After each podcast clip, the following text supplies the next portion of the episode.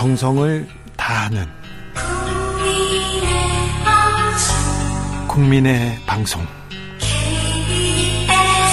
KBS 주진우 라이브. 그냥 그렇다고요.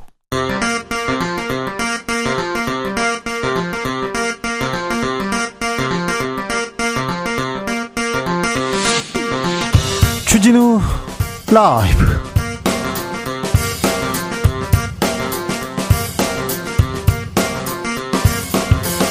2023년 2월 21일 화요일입니다. 안녕하십니까. 주진우입니다. 이재명 대표의 체포동의안이 윤 대통령의 재가를 거쳐 국회에 접수됐습니다. 체포동의안 가결되면 법원은 영장 실질심사를 열어서 구속 여부 판단하게 됩니다. 국회로 넘어온 체포동의안 어떻게 될까요? 최가박당에서 짚어보겠습니다. TV 토론 거치면서 국민의힘 당대표 경선 후보 간 비방과 신경전 격화되고 있습니다.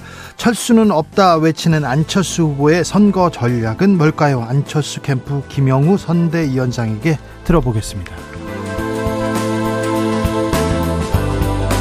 어제 국회에선 이천공 씨 대통령 관저 개입 의혹과 관련해서 여야 간 공방 벌어졌습니다. 더불어민주당은 주술 정치는 국가의 망징이라 몰아세웠고요.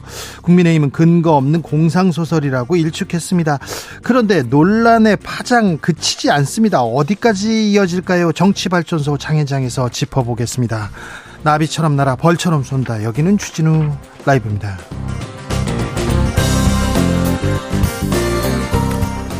오늘도 자중차에 겸손하고 진정성 있게 여러분과 함께 하겠습니다. 혹시 머슴의 날이라고 들어보셨습니까? 농사철이 되기 전에 머슴들에게 좀 하루 쉬어라 이렇게 음식 대접하면서 위로하는 날이라고 합니다. 음력 2월 초하룻 날이 이렇게 머슴의 날인데요. 네, 오늘이 그 날인가 봐요. 음, 네, 일꾼들 하루 쉬어가라고 하는데 매일매일 전쟁으로 일터로 직장으로 가게로 생업 현장으로 가시는 여러분들 가끔 이런 날은 하루 있어야 되는데 아, 저도 여러분의 머슴인데요. 네, 열심히 더 하겠습니다. 네.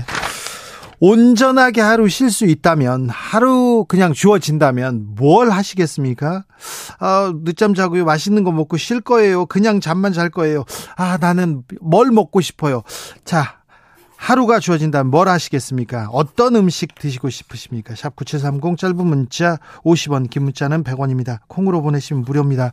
행복한 상상 공상 한번 해보자고요. 그럼 주진우 라이브 시작하겠습니다.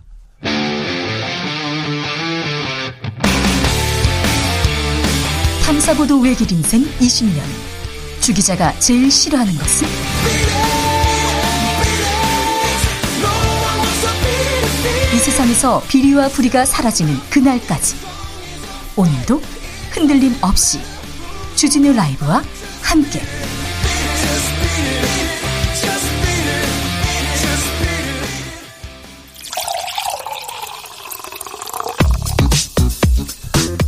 진짜 중요한 뉴스만 쭉 뽑아냈습니다. 주스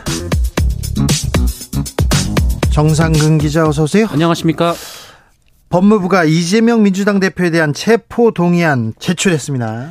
네, 법무부가 위례 대장동 개발 비리 의혹과 성남FC 후원금 의혹으로 구속영장이 청구된 민주당 이재명 대표에 대한 체포동의 요구서를 오늘 국회에 제출했습니다.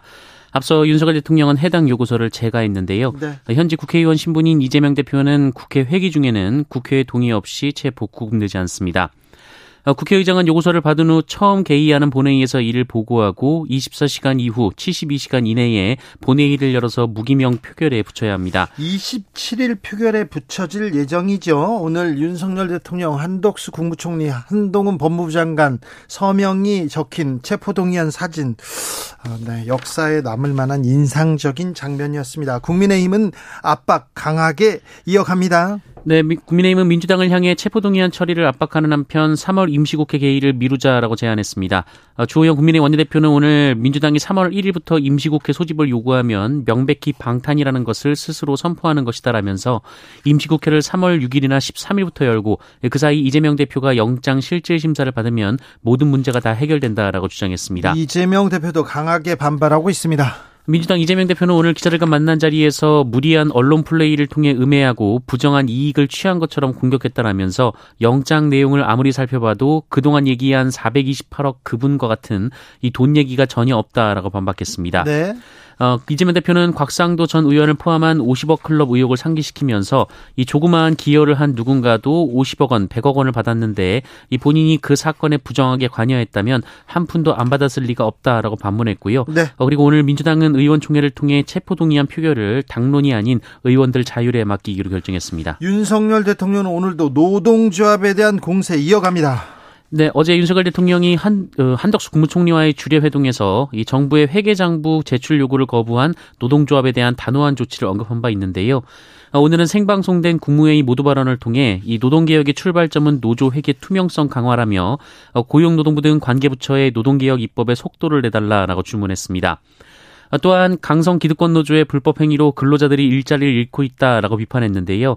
어, 이는 어제 관계부처 장관 보고 자리에서 강성 노조의 폐해 종식 없이 대한민국 청년의 미래가 없다라고 말한 것의 연장선입니다. 정부의 압박도 계속 수위 높이고 있습니다. 네, 이정식 고용노동부 장관은 어제 회계자료 제출에 응하지 않은 노동조합의 경우 2주간의 시정 기간을 부여하고 그럼에도 불구하고 제출을 계속 거부하면 과태료 부과, 현장 조사를 벌이는 한편 이 조합비 세액 공제 혜택도 다시 들여다보겠다 라고 밝힌 바 있습니다.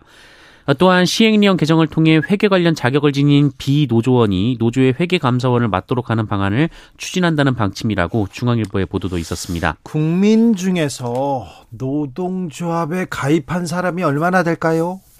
노조가 있는 회사가 얼마나 될까요? 그리고 노조 장부 투명하지 않은 회사가 얼마나 될까요?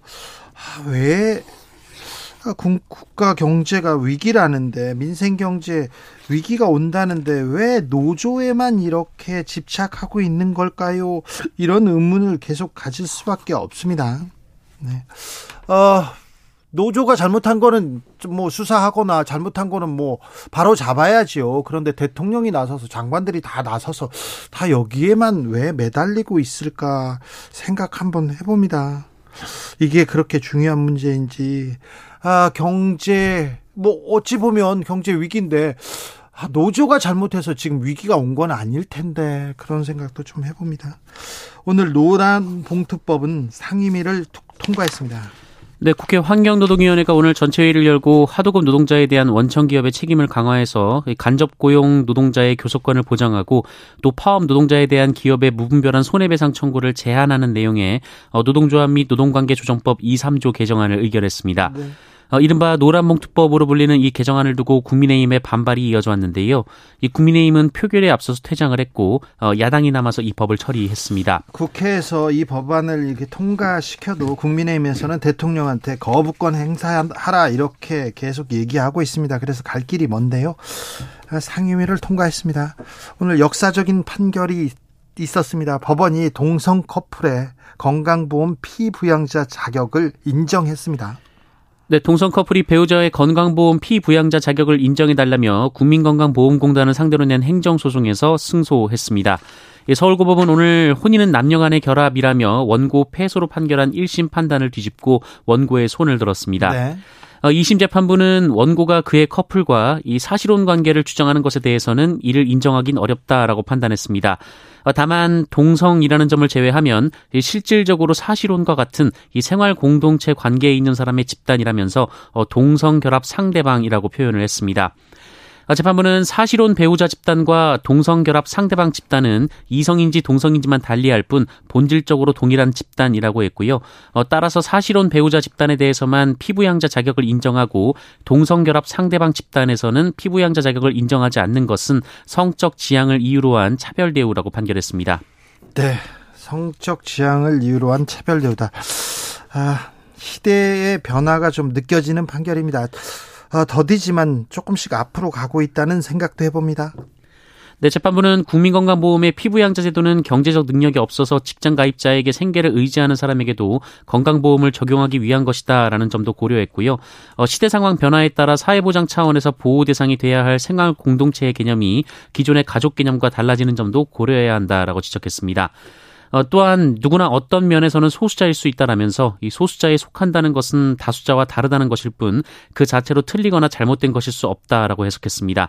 아울러 다수결의 원칙이 지배하는 사회일수록 소수자 권리에 대한 인식과 이를 보호하기 위한 노력이 필요하다라면서 어, 이는 인권 최후 보루인 법원의 가장 큰 책무라고 판결했습니다. 네. 우리 법이 좀 앞으로 나아가야 되는데 그런 생각하는데 더디지만 앞으로 갑니다. 92년도에 마광수 교수가 구속됐습니다. 연세대 국문과 교수였는데 즐거운 살아 가자 정미여관으로 이런 작품을 냈는데 음란 서적을 제조했다. 이런 이유로 구속됐었어요. 그때. 교수직도 잃었고요. 지금 다시 보잖아요. 뭐 그렇게 야한 장면도 아닌데 그럼에도 불구하고 90년대였어요. 아, 외국에서 그 교수들이 웃었습니다. 외국에서 교수가 아니라 외국에서 지식인들이 우리 판결도 아, 선진국의 선진국인데 우리가 분명히 선진국인데 너무 더디 가고 있지 않나. 몇 년 후에 우리가 되돌아보고 웃지 않을까 이런 생각도 좀 해봅니다. 아, 튀르키의 강력한 규모의 여진이 또 발생했네요. 네, 어, 튀르키예와 시리아에서 4만 7천여 명의 생명을 앗아간 지진이 일어난 지 2주일 만에 현지 시간으로 20일 규모 6이 넘는 지진이 또 발생해서 많은 사상자가 발생한 것으로 보입니다. 하필 또 여기에 네, 어, 유럽 지중해 지진센터는 이날 오후 8시 4분 이 튀르키예 동남부와 시리아 서북부 접경지에 규모 6.3의 지진이 발생했다라고 밝혔는데요. 네. 어, 최초 피해가 가장 심한 곳 중 하나인 하타이주 안타키아로부터 서남 서쪽 16km 떨어진 지점이었습니다. 어, 이번 지진으로 튀르키예와 시리아에서 8명이 숨지고 680여 명이 다쳤다라는 보도가 나왔는데 이 미국의 지질조사국은 이 지진으로 100여 명에서 1000명 정도 숨졌을 것으로 추정했습니다. 어제까지는 튀르키예 기적을 빌었는데 다시 또 좀 아, 안전 무사 귀환을 또 빌어야 될 것 같습니다. 아, 정부가 쌀값 안정화 대책을 이렇게 발표해서 논란이었는데요. 한우 가격 안정화 대책으로 한우를 줄인다고요? 네, 최근 정부가 이 전라북도에서 재배되는 대표적인 쌀 품종인 신동진을 공공 비축 및 매입 대상에서 제한하기로 해서 전북 농민들의 반발이 이어지고 있는데요. 왜요? 어, 신동지는 수확량이 많고 품질이 좋아서 이 많은 농민들과 소비자들이 선호를 했는데 이 과잉 생산을 막기 위해서 이 특정 면적당 특정 재배량 이상의 다수확 품종을 제외하고 종자 공급도 중단키로 했던 아니, 것이었습니다. 품질이 좋고 수확량이 많다고 이걸 줄인다고요? 이건 또 좀 말이 안 되잖아요. 네, 그런데 어제 이 정황근 농림축산식품부 장관은 국회에서 이 최근 한우 도매 가격 하락을 두고 공급 과잉 문제로 진단을 하면서 어, 이를 위해 2024년까지 암소 14만 마리를 감축하겠다라고 밝혀 또 논란이 됐습니다. 어, 정황근 장관은 한우 생산비 절감을 위해서 24개월에서 26개월령까지 이 소 사육 기간 단축을 저탄소 축산물 인증에 포함시키기로도 했습니다. 이게 속값 뭐 도매값은 하락했다 얘기하는데 우리는 뭐 어, 뭐지 소고기 가격이 떨어졌다 이런 소리를 듣지 못했어요. 최근에 하나로마트에서 싸게 판다니까 오픈런 입고 있었지 않습니까? 아, 좀 도매와 소매 이 유통 마진을 줄여서 아, 국민들이 조금 더 소고기를 편하게 먹을 수 있다면 그렇게 된다면 자연스럽게 이 공급 과잉이 해소될 텐데 이거는 또 뭡니까? 쌀값 안정화 대책으로 품질이 우수한 쌀 재배하지 못하게 만들겠다. 한우 가격 안정화 대책으로 한우 줄이겠다. 얼마 전에 자살 대책으로 어, 번개탄 생산 금지하겠다. 이런 거하고 비슷한데 아이고 참 뭐 좀 죄송한 마음 죄송한 얘기인데 좀 생각을 좀 하고 계시는지 좀 깊이 아시는지 논의를 하고 계시는지 공부를 하고 계시는지 이걸 정책이라고 내신 건지 막 화날라고 그럽니다. 주스 정상근 기자와 함께했습니다. 고맙습니다. 아, 내일 하루 푹 쉴 수 있다면 뭐 하고 싶습니까? 이렇게 물어봅니다. 5356님, 떡볶이 먹으면서 하루 종일 웹툰 보고 싶습니다. 뒹굴뒹굴 좋네요. 1041님, 바닷가에 가서요. 새꽃이 회, 소주 한 잔, 크, 얘기합니다. 새꽃이 회요? 아이고. 6287님, 육아하느라 못 본 영화 하루 종일 몰아보면서 치맥하고 싶습니다. 뭐, 이렇게 소소해요. 왜 이렇게 뭐 뭐 큰 게 없어 뭐 소고기도 양껏 먹고 그런 게 아니라 소소하네요. 9193님 아침에 일본 가서 슬램덩크 배경이 된 철길을 보고요. 초밥 먹고 저녁 비행기로 서울 돌아올 거예요. 아 아침에 초밥 먹으러 일본 가기 뭐 네 좋습니다. 아, 0147님 은행 업무 보고요. 차량 수리하고 목적지 없는 드라이브 하고 싶습니다. 아무 휴게소나 들어가서 통감자나 먹으면서 바람 쐬고 싶어요. 아 이렇게 좀 소소한 행복 이렇게 누리고 싶네요. 8891님 결혼 43년 차입니다. 저도 남편 애들 삼시세끼 밥상 차리고 빨래와 청소해 줬으니까 머슴이에요. 하루 휴가 주면 눈꽃 열차 타고 기차 안에서 창밖 눈 보면서 팥죽 먹고 싶어요. 얘기합니다. 3269님 오늘이 그 하루입니다. 남편은 지방 출장 아이들은 여행 가고 와 신난다. 그런데요, 해야 하는데, 신난다 해야 하는데, 오전에는 대청소에 빨래하고 집안일이 끝이 없습니다. 아이고, 주부님들 끝이 없어요. 3484님, 아무것도 안 하고요. 그냥 방에서 커튼 치고 숙면하고 싶습니다. 일이다, 약속이다. 너무 지쳤어요. 다 끄고, 신경 끄고, 자고 싶습니다. 얘기했는데, 큰 거 바라지 않는군요. 그러면 하루는 휴가를 좀 주세요. 이렇게 가족들하고 얘기를 해서 내일 하루는 내가 못하겠다. 밥 못한다. 내일 하루는 나 출, 출근 안 한다. 이렇게 하고 하루쯤은 아, 자기한테 이렇게 상을 내려셔도 휴가를 주셔도 됩니다. 왜 못해? 그걸 못해요. 그게 어렵죠. 거기서 행복이 오는데. 주진우 라이브.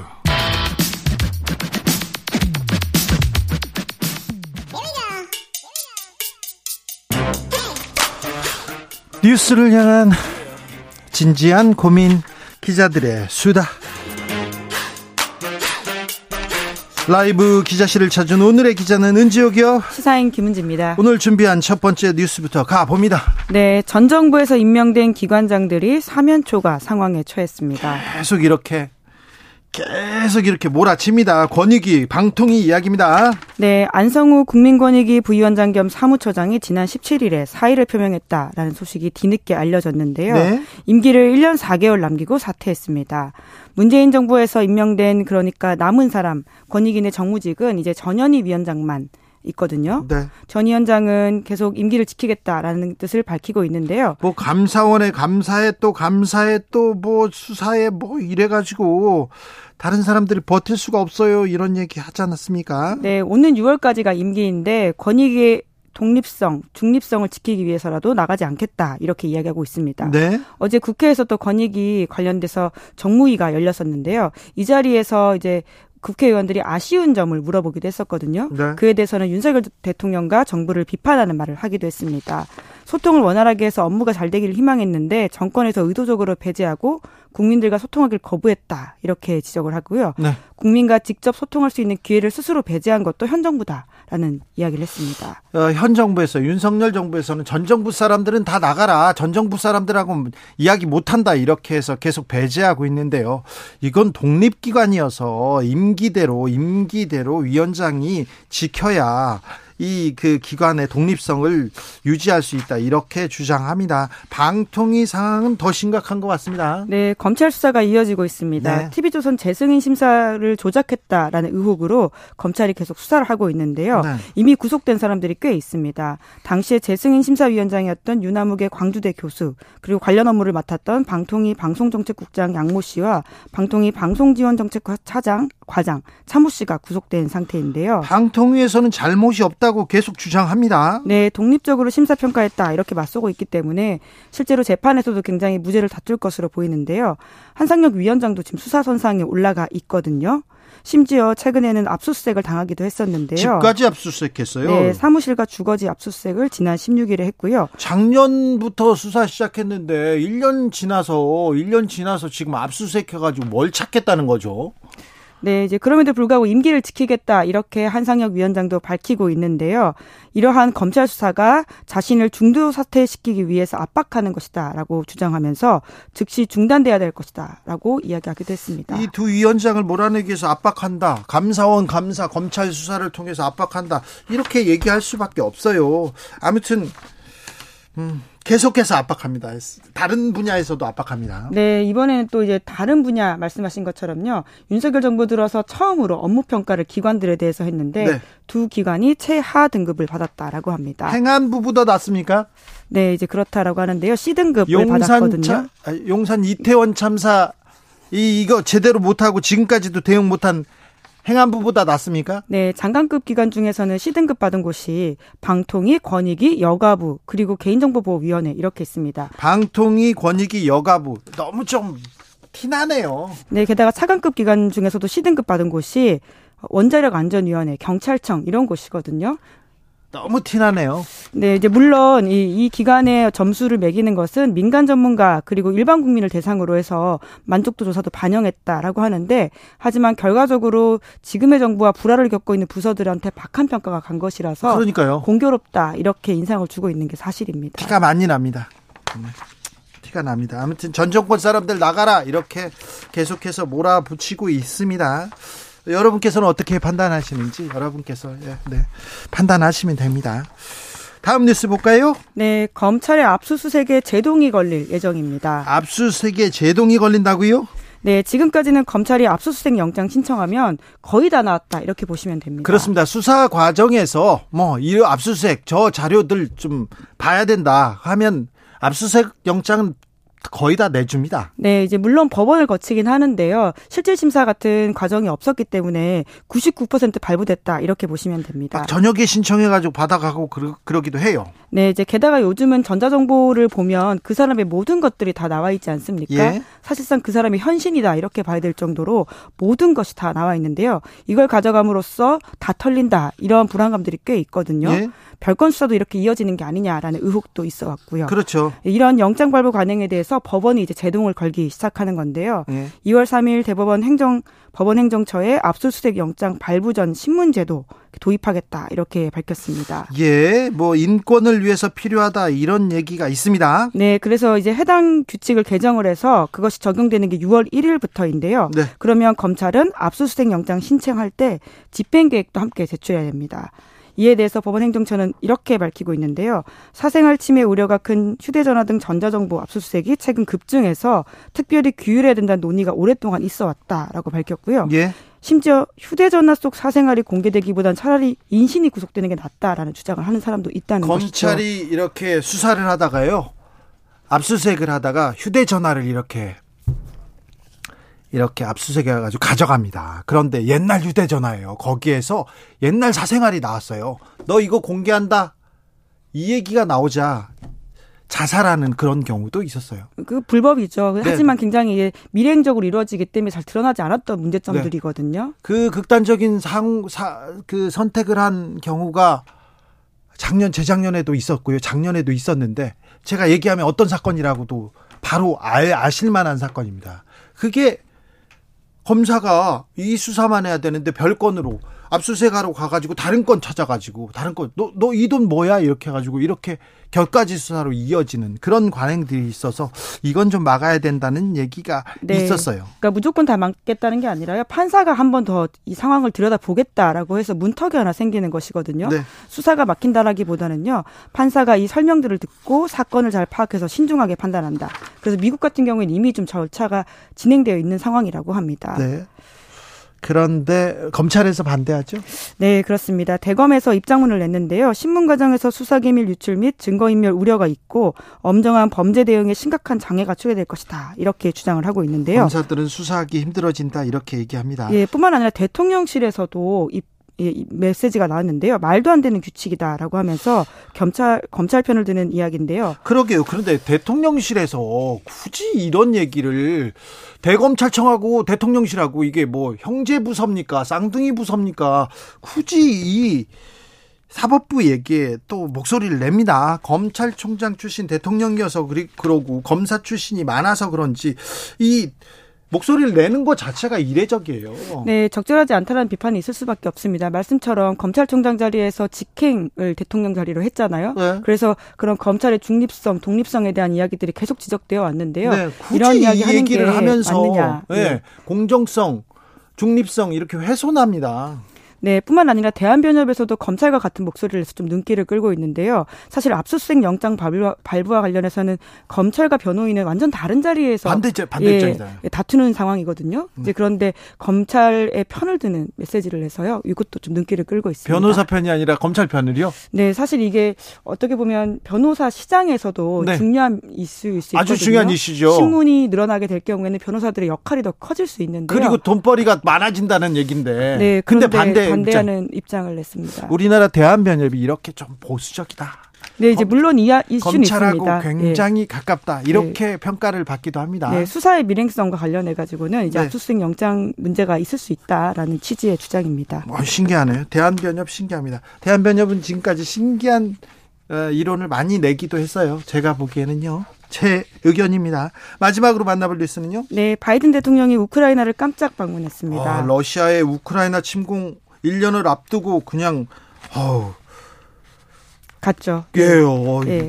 비밀 작전을 방불케 하더라고요. 네, 007 작전 같다 이런 외신의 평가가 나오고 있는데요. 원래는 폴란드 간다 이렇게 알려져 있었습니다. 네? 그런데 이에 앞서서 키우를 갔었는데요. 여기서 젤렌스키 대통령과 만나서 한국 돈으로 약 6,485억 원 가량의 추가 군사 원조도 약속했습니다. 돈보따리를 풀고요. 네, 그리고 사실 미국 대통령이 자국 군대가 없는 전쟁 지역을 찾는 건 좀 이례적인 일이거든요. 네. 이제 그만큼 메시지가 있다라고 볼 수 있는데 뭐라고 얘기했습니까? 네, 우크라이나의 독립과 주권, 영토 보존에 대한 변함없는 지지를 보여주려고 이곳에 왔다라고 하면서요.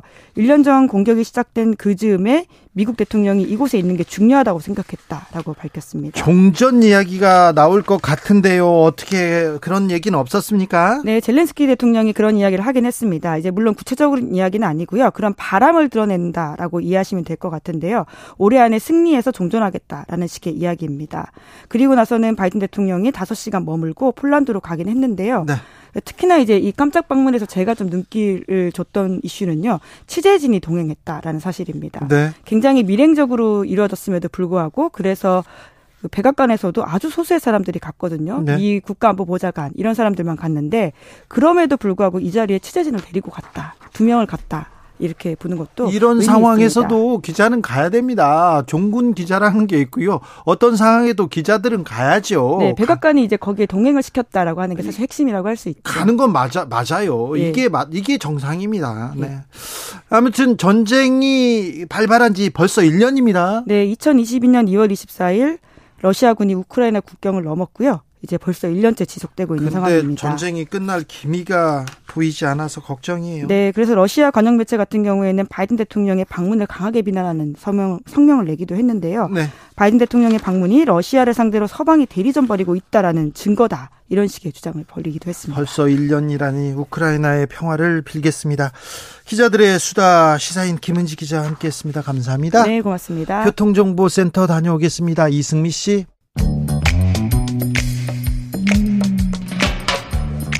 오늘의 정치권 상황 깔끔하게 정리해 드립니다. 여당 야당 크로스 최가박과 함께 최가박당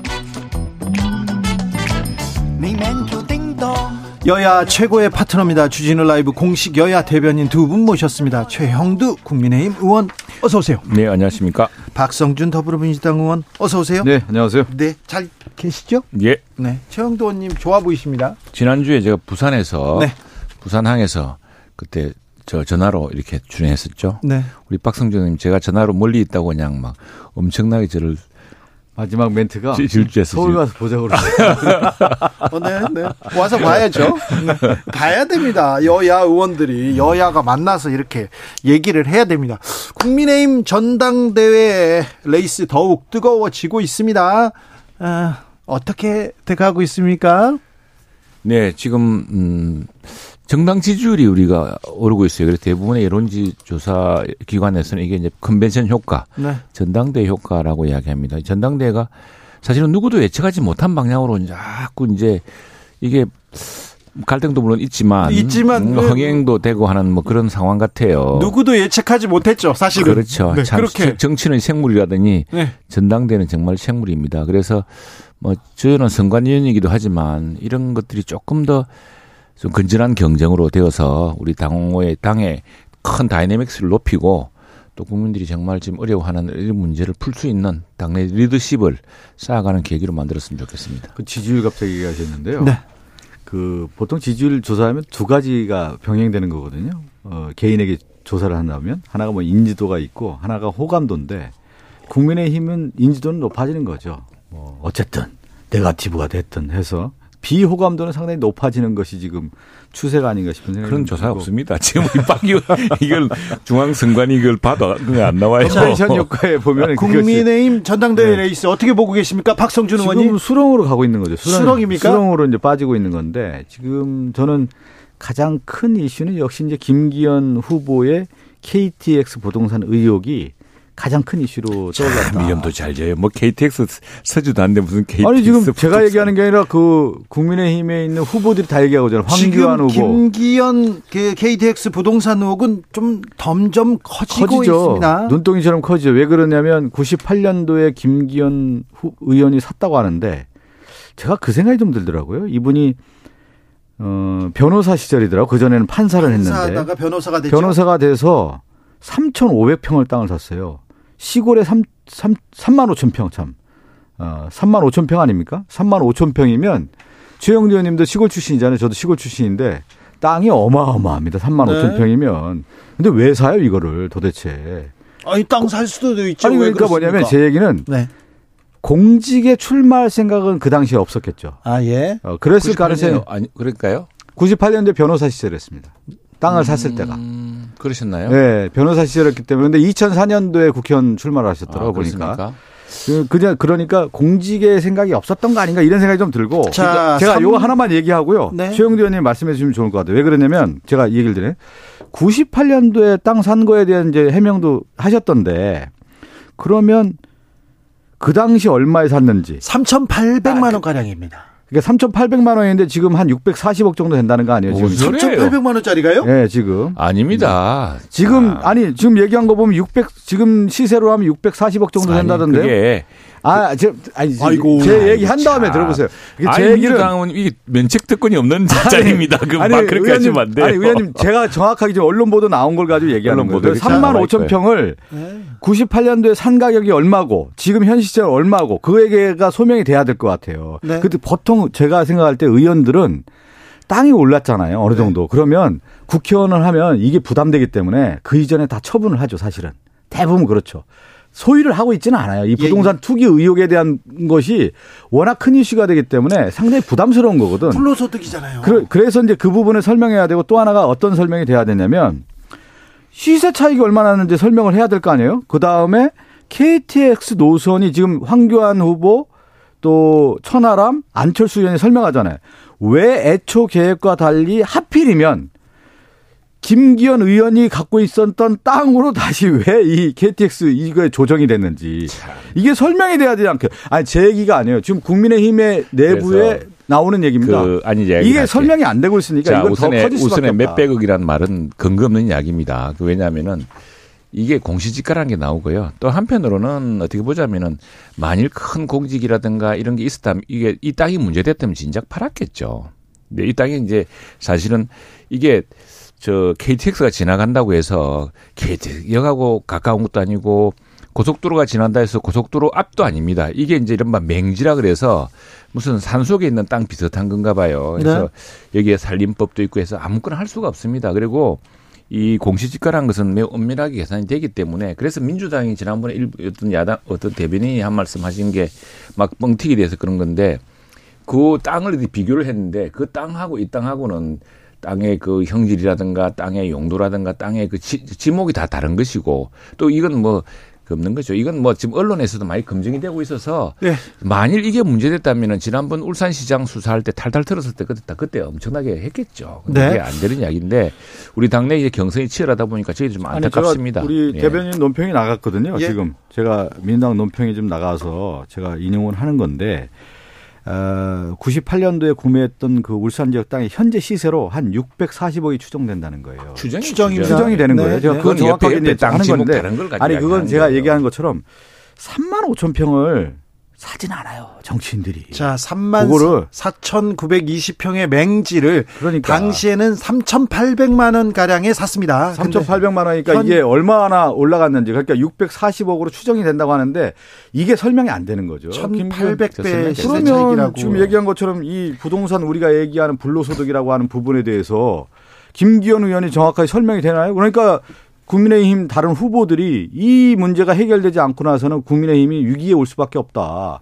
그럼 제가 이렇게 이 정도 되면은 부동산 투기당의 대표가 되는 거 아닙니까? 이렇게 돼 버리면 이것이 정확하게 설명 해명을 하라는 것이 황교안 뭐 후보 민주당은 대장동. 의혹의 대표당입니까? 뭐 참 또 말씀을 또 그렇게 하세요. 아, 이거 설명이 안 되고 있어요 지금. 그래서 이거는 더, 그래서 더 아니, 커지는 문제죠. 설명이 됩니다. 설명이 되고 이거는 아마 우리 저 재산 등록 다 했기 때문에 공시지가의 기준에 따라서 이 땅값이 나올 거고요. 네. 아마 그건 뭐 저 당사자가 밝히면 될 문제라 생각하고. 자, 천하람 네, 네. 후보가 김기현 후보는 울산의 이재명 아니냐 이런 얘기 나온다면서 아, 아. 공격합니다. 아니, 그건 저 제가 설명을 드려야 돼요. 아니, 저거는 그건 정확하게 지금 천하람 남의 당 이야기가 후보가 지금 설명한 것이 잘못 설명한 거예요. 지금 이재명 당대표와 관련된 그 대장동이라든지 이런 지금 혐의가 계속 나왔는데 무슨 투기한 적이 뭐가 있고요. 돈을 부당하게 받은 게 뭐가 있습니까, 지금? 검찰의 영장의 내용이 있습니까? 돈 한 푼 안 받은 게 다 드러난 거예요. 그런데 지금 실제로 김기현 의원 같은 경우는 땅을 사고 그 차익을 거둔 것이 지금 드러나고 있잖아요. 네. 엄연히 다른 사건이죠. 이걸 자, 왜 그걸 같이 비교를 합니까? 그게 이제 천하람 후보가 이렇게 얘기했습니다. 음, 자, 아니, 그건 이제 그저 재판 물타기 들어가는 거죠. 재판 받으면서 참 재판 받으면서 하나 드러나실 테니까. 이거는 그, 직접 자기가 땅을 산 분 아닙니까? 우선에 그렇다면은 뭐 그러니까 이 문제가 커질 수밖에 없는 자, 거죠. 국민의힘에서. 지금 저 우리 그 이 이재명 대표 사건을 우리 당이 무단히 만들었습니까? 지난번 문재인 대통령 시절에 민주당 내부 대통령 경선에서 막 불거지 나와가지고 네. 일파만파로 커지고 눈덩이처럼 커졌는데 그래서 문재인 정부 당시에 검찰이 어쩔 수 없이 수사를 시작하다가 민기적 민기적 거리다가 이 정권이 바뀌지 않았습니까? 그런데 사건에서 이미 공소장을 읽어보면은 거기에 여러 가지 이제 있고 그건 재판에 다툴 문제죠. 다투는데 큰 그 우선에 저 본, 저, 지재명 대표가 이야기했듯이, 그게, 그런 기록도 나와요. 이게 지금 실제로 땅값이 올라서 그럴 경우에 공익 관수를 해야 될 부분이 커졌는데 이 핵심이 그거 아닙니까? 공익, 공익 관수를 훨씬 많이 할 수 있는데 딱 그걸 특정을 해버렸어요. 그래서 공익 관수를 일부러 적혀받았는데 그 이득이 누구한테 들어가느냐? 그게 이제 화천대유에 들어간 거 아닙니까? 뭐 그런 쟁점이 있기 때문에 그게 돈 한 푼, 두 푼 받아 문제보다 더 큰 심각한 인허가 비리의 문제고 또 그래서 어, 직간접적 얻은 비, 이익의 문제이기 때문에 전에 뭐 돈 한 푼 안 받은 분도 대통령으로 아니, 탄핵하고 구속해서 옥고를 치르게 하지 않았습니까? 그게 법리라는 것이 그런 겁니다. 아니 저는 요, 요 말씀대로 김기현 의원이 제가 뉴스를 보니까요. 그 지금 국민의힘이 선거관리위원회 검증을 요청했다고 하더군요. 검, 예. 검증을 넘어서 이 매입 과정이라든가 이것이 어떻게 용도 변경이 되는 건지 KTX 노선이 용도 변경이 됐습니까? 아니 용 아니 안 됐어요. 아니 KTX 노선이 어떻게 그쪽으로 가게 되는 건지. KTX 노선이 그 김기현 네? 무슨 관계 있습니까? 노, 선 변경이라는 얘기는 제가 쓰지 않고 지나도록 변경한 거. 그러니까 당초 계획과 달리 자기 소유의 임야를 지나도록 변경됐다는 의혹이 있는 거 아니겠습니까? 그 부분에 대해서 지금 어, 국민의힘의 다른 후보들이 지금 의혹을 제기하고 있는데 거기에 대해 설명을 해야 되지 않겠습니까? 그리고 설명이 안 된다고 하면은 당연히 검증위원회에서 선거관리위원회에서 이거에 대해서 자, 선거에서 지금 조사를 해야 되는 것이죠. 이게 사실은 저희들은 좀 안타깝습니다. 선관 입장에서는 네. 아니 지금 민생 문제며 우리 여당이 소수 여당이 해결해야 할 문제가 얼마나 많은데 이런 문제에 매달린지 모르겠지만 어쨌거나 선거다 경선이다 보니까 이 유불리를 가지고서 이런 여러 후보들이 하고 있습니다. 그래서 경선 과정에서 저희들이 다만 이야기하는 것은 근거 없이 무리하게 이 하는 것은 이건 네. 정말 전당대회란 게 어떻게 보면 당에 힘을 모으는 과정이거든요. 당을 파탄시키는 과정이 아니지 않습니까? 네. 그런 검도를 지켜달라는 것이고 아마 국회의원 그다음에 이 문제는요. 지금 야당이 더 신나서 지금 자꾸 달려드는데 별로 크게 저 재미있는 대목이 없습니다. 아니, 왜냐하면은 언론도 검증을 하고 있고 또 당장 어, 공개될 재산 공개 국회의원 재산 등록 과정에서 보면 이게 공시지가 평가가 들어가게 되어 있습니다. 이 공시지가는요 국회에 쓰는 게 아니고 공시지가의 등록에 따라서 자동으로 뜨게 되어 있습니다. 그 땅에 대해서. 네. 그래서 공시지가를 넘어서 현 시세를 한번 비교해야 될 것 같고요. 저는 네. 제가 한번 말씀드리는데 공시 그 차이는 안 나죠. 부동산 대부분 국회의원이 3만 5천 평 이렇게 갖고 있다? 그런 사람 없습니다. 아무튼 640억이라는데 네. 아직은 의혹 단계입니다만 의혹 단계이지만 이 부분에 대한 아, 설명이 네. 안 되고 있다라고 하면은 공당의 당 대표로서 이 자격이 있는지 황교안 대표가 그렇게 하잖아요. 자격이 아, 있는지를 묻잖아요. 알겠습니다. 그리고 이 저 노선이가 결정된 시기는 또 우리 또 민주당 시장 때였어요. 자 사실관계가 나오면 민주당 시장이 김기현 대표 봐주려고 그랬습니까? 이 부분은 사실관계가 좀 나와야 될것 네, 같아요. 나옵니다. 네, 네. 자, 아니, 지켜보자고요. 아니 보통 그 국민의힘뿐만 아니라 국민의힘이 아마 이 김기현 원내대표 시절에 모든 걸 그렇게 수사 하라고 하고 고발하고 막 그랬는데 이거 국민의힘 안에서 고발해야 되는 거 아닙니까? 알겠어요. 조사하라고? 조사하라고 지금 한교안 고발, 후보가 고발해야 되는 거 아니에요? 거짓말 했으면 후보 사퇴하겠냐, 약속하겠냐 하고 있습니다. 그러니까요. 최영두 의원님한테 물어봅니다. 최영두 의원은 어, 국민의힘 선관위원을 맡고 계신데 안철수 후보가 직격하더라고요. 당 선거관리위원회에 기울어져 있다 이렇게. 저희들 굉장히 사실과 법리에 따라서 하고 있습니다. 모든 전례에 따라서. 그래서 이뭐 선관위에서 유불리에 따라서 지난번에 또 안철수 후보가 무슨 문제를 제기해서 그 제기에 대해서 타당한 부분은 저희들 네. 시정 조치를 했고요. 네. 예. 알겠습니다. 자, 다른 내용으로 좀 넘어갈게요. 이재명 대표 체포동의안 얘기도 좀 해야 되는데 어, 민주당이 여러 조사에서 지금 뭐 조금 고전을 면치 못하고 있습니다. 어, 최근에도 리얼미터가 미디어트리뷴 의뢰로 13일에서 17일까지 정당 지지도 이렇게 조사했는데 국민의힘은 45%였고요. 더불어민주당은 39.9%로 조사됐습니다. 자세한 내용은 중앙선거 여론조사 심의위원회 홈페이지 참조하시면 되는데요. 민주당이 이렇게 고전하는 이유가 뭘까요? 첫 번째는 우리 뭐 지금은 이제 우리가 수세 국면이죠. 어, 워낙 이제 검찰의 공격이 지금 세게 들어오니까 어, 지형 자체가 수세 국면이라고 좀 볼 수가 있을 것 같고요. 어, 또 하나는 지금 국민의힘에 전당대가 있지 않습니까? 네. 컨벤션 효과라는 게 분명히 있는 거고. 분명히 있을까요? 전당대. 그, 네, 저는, 아, 저는 어떤 효과가 있는 거냐면. 네. 어, 기존에 이제 김기현 후보라든가 안철수 후보의 다른 제3의 후보라고 하는 천하람 후보가 있고 여기에 이준석 어, 전 대표가 지금 있단 말이에요. 네. 그러면서 어, 파이가 커진 거죠. 네. 어, 국민의힘 내부에 새로운 어떤 목소리들이 나오고 어, 이래서는 안 된다라고 하는 것들이 이제 보수 진영에 있어서의 어, 참여자들이 늘면서 아마 여론조사 같은 경우도 적극적으로 임할 겁니다. 그 국민의힘 지지자들 같은 경우는. 아, 지금은 관심이 네. 있으니까. 관심이 있으니까. 그런 현상이 있는 것 같고 저는 제 예측으로는 아마 국민의힘 전당대회가 끝나고 나서는 좀 여론 지형이 좀 바뀌지 않을까 싶고. 네.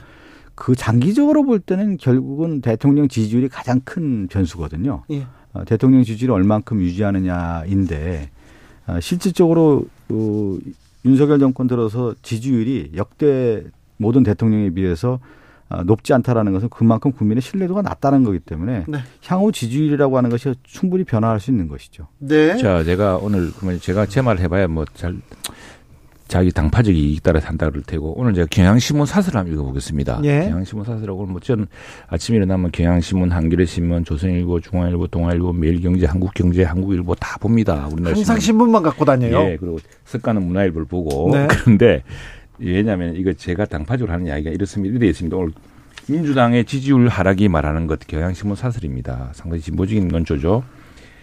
대장동 사업의 천문학적 개발 수익 배분에 대한 시민들의 실망이 크고 의문이 제기된 것이 사실이다. 이 대표의 유무재단 판단은 법원에 맡기고 당이 할 일을 분명히 해야 한다. 그런데 민주당은 온 모든 힘을 이 대표를 방어하는 모습에 비치고 있다. 체포동의안 처리를 당론으로 결정한 일은 없어야 한다. 그리고 다수의 시민들은 검찰의 수사가 정치로 불순하다고 보면서, 보면서도 이 대표가 더 좀 더 대장동 의혹에 대해 서 상세하게 설명해 주기를 기대하고 있다. 그 정치 공세 프레임이라고만 말할 게 아니라 이 대표 스스로 무죄를 입증해야 한다는 것이다. 지금 얼마나 경제와 안보 민생이 어려운가 이런 이야기를 하고 있습니다. 그러니까 이건 뭐냐면요. 지금 이게 그 체포영장 되거나 이 문제에 대해서는 민주당은 특히나 이재명 대표는 지난 대선 때 이거 저 저 저 뭡니까 그안 하겠다. 어? 이런 거 없애야 된다. 이건 뭐 의원 특권이다. 예, 불체포 특권 특권이라고 하지 않았습니까? 그런데 지금은 그 동원하려고 지금 당을 줄 세우고 있는데 그러지 마시고 이거 검찰이 구속영장 청구를 한다고 하더라도 수갑 채워가 바로 감옥에 보내는 거 아닙니다. 구속영장을 청구하면은 이 변호인을 통해서 또 또 이 대표 스스로 변호사니까 실질 심사를 하거든요. 영장 실질 심사를 해서 구속이 타당한 걸 법원에 따지는데 지금 우리 저 이 대표 말씀 들어보면 당당하지 않습니까? 그럼 당당하게 법정에서 이야기해서 요즘 법원이 얼마나 은밀하게 합니까? 그렇게 하면은 될 문제를 온 국회를 지금 이 와중에 민주당은 뭐 당론은 아니라지만 사실은 당론 비슷하게 만들어가면서 의원들을 압박하고 있지 않습니까? 이래서 네. 되겠습니까? 오늘 그 이재명 당대표께서 의원총회 비공개위에서 발언을 하셨어요. 이제 의원들 여러분들을 만났더니 아, 지금 검찰의 구속영장 청구와 관련돼서 그 관련 내용을 좀 설명해 달라고 하는 목소리가 있어서 오늘 직접 아, 말씀을 하셨는데 처음에 이런 얘기를 하죠. 역사도 분기점이다 지금 뭐냐면 퇴행을 하고 있다라는 거죠. 우리나라 사회가 정치, 경제, 사회, 문화적으로 다 퇴행을 하고. 아까 경향신문 사설 얘기하셨는데 윤석열 정부가 들어선 이후 각 사회 분야에서 퇴행이 거듭되고 있다. 권위주의 시절로 되돌린 네. 듯하다. 이 얘기도 그거 거기에 들어가. 그런데 이제 민주당 아, 제가 설명을 하고 저 제가 또 발언 기회를 주세요. 또 다른 칼럼이 있습니다. 아니 저 발언 기회를 좀 주세요. 민주당이 헷갈리는 것이 몇 가지 있다. 자기들이 아니, 아니. 이야기하면 다 민주주의냐 뭐 이런 이야기도 합니다. 네네. 그러면서 어 역사 역사적인 분기점에 있어서 이 퇴행을 우리가 보고 있는데 당 대표가 그런 얘기를 하시더군요. 결국은 대선 패배라고 하는 업보가 이렇게 다가온 것 같다. 그래서 많은 의원들에게 같이 힘들게 한 부분에 대해서 아, 마음의 빚이 있다라고 하는 말씀을 하셨는데 지금 그런 거 아니겠습니까? 혼자 해결하면 될 문제를 아니, 가지고 잠깐 이렇게 합니까? 저말 좀 하고요, 의원님. 국민들이 다 아는데. 지난번에 그 못다한 얘기를 지금 다 하시려고 그러는데 그, 그 그런 거죠. 그러니까 지금 구속영장 청구 관련해서 구체적인 뭐 혐의가 영장에 적시된 것도 아니고 증거 인멸이 있는 것도 아니고 도주 우려도 없는데 이렇게 검찰이 무리하게 하고 있다라는 것 자체가 지금 역사적 퇴행을 갖고 있는 거 아니겠습니까? 증거 인멸이 아, 저는 있죠. 아, 상당히 지금 음, 우리 국민들이 바라볼 때도 윤석열 정권 들어서 도대체 뭐 하느냐. 지금 우리나라가 지금 그 지금 성장률이 한 1%대 지금 오고 있지 않습니까? 네. 지금 수출 같은 경우에는 마이너스로 가고요. 물가, 고물가, 고유가 시대가 가고 있고 지금 난방비 폭탄하다 여러 가지가 있는데 도대체 국정은 안 보이고 뭐만 보입니까? 수사만 보이는 거 아니겠어요? 가장 잘하는 수사만 하고 있는 거죠. 검사들 정권이기 때문에 그것이 우리나라의 역사의 퇴행적 구조로 가고 있다. 그 윤석열, 한덕수, 한동훈의 서명이 적힌 체포 동의안이 국회로 넘어왔습니다. 민주당은 어떻게 합니까?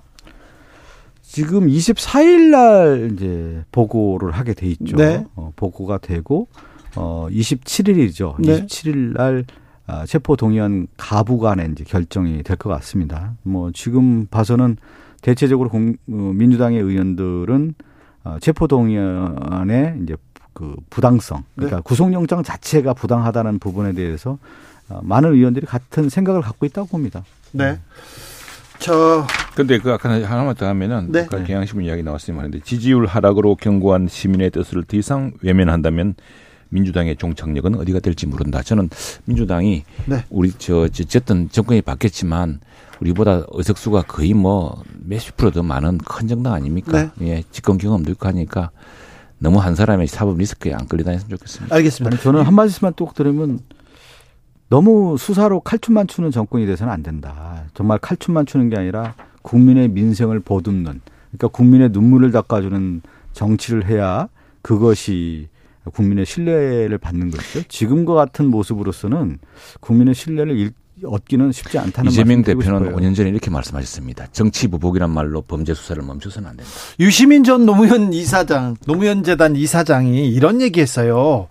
지금 이재명 대표에 대한 검찰 수사 이거 윤 대통령이 시켰다고 보는 게 합당하다 이렇게 주장했는데 이 주장은 어떻게 들으셨습니까? 예, 이 문재인 정부 때 시작한 수사입니다. 우리가 우리가 사실 여당이 지금 뭐 국정감사 우리가 밝혀낸 것도 아니고 지난 지지난해 대선 경선 과정에서 성남부터 시장 때부터 이 행적이 드러나서 민주당 내 경선에서 크게 문제가 되고 지난번 당대표 선거에서도 이미 당대표 사법 리스크가 있다고 민주당 의원들이 다 걱정하고 했던 대목 아닙니까? 그게 뭐 난데없이 됐습니까?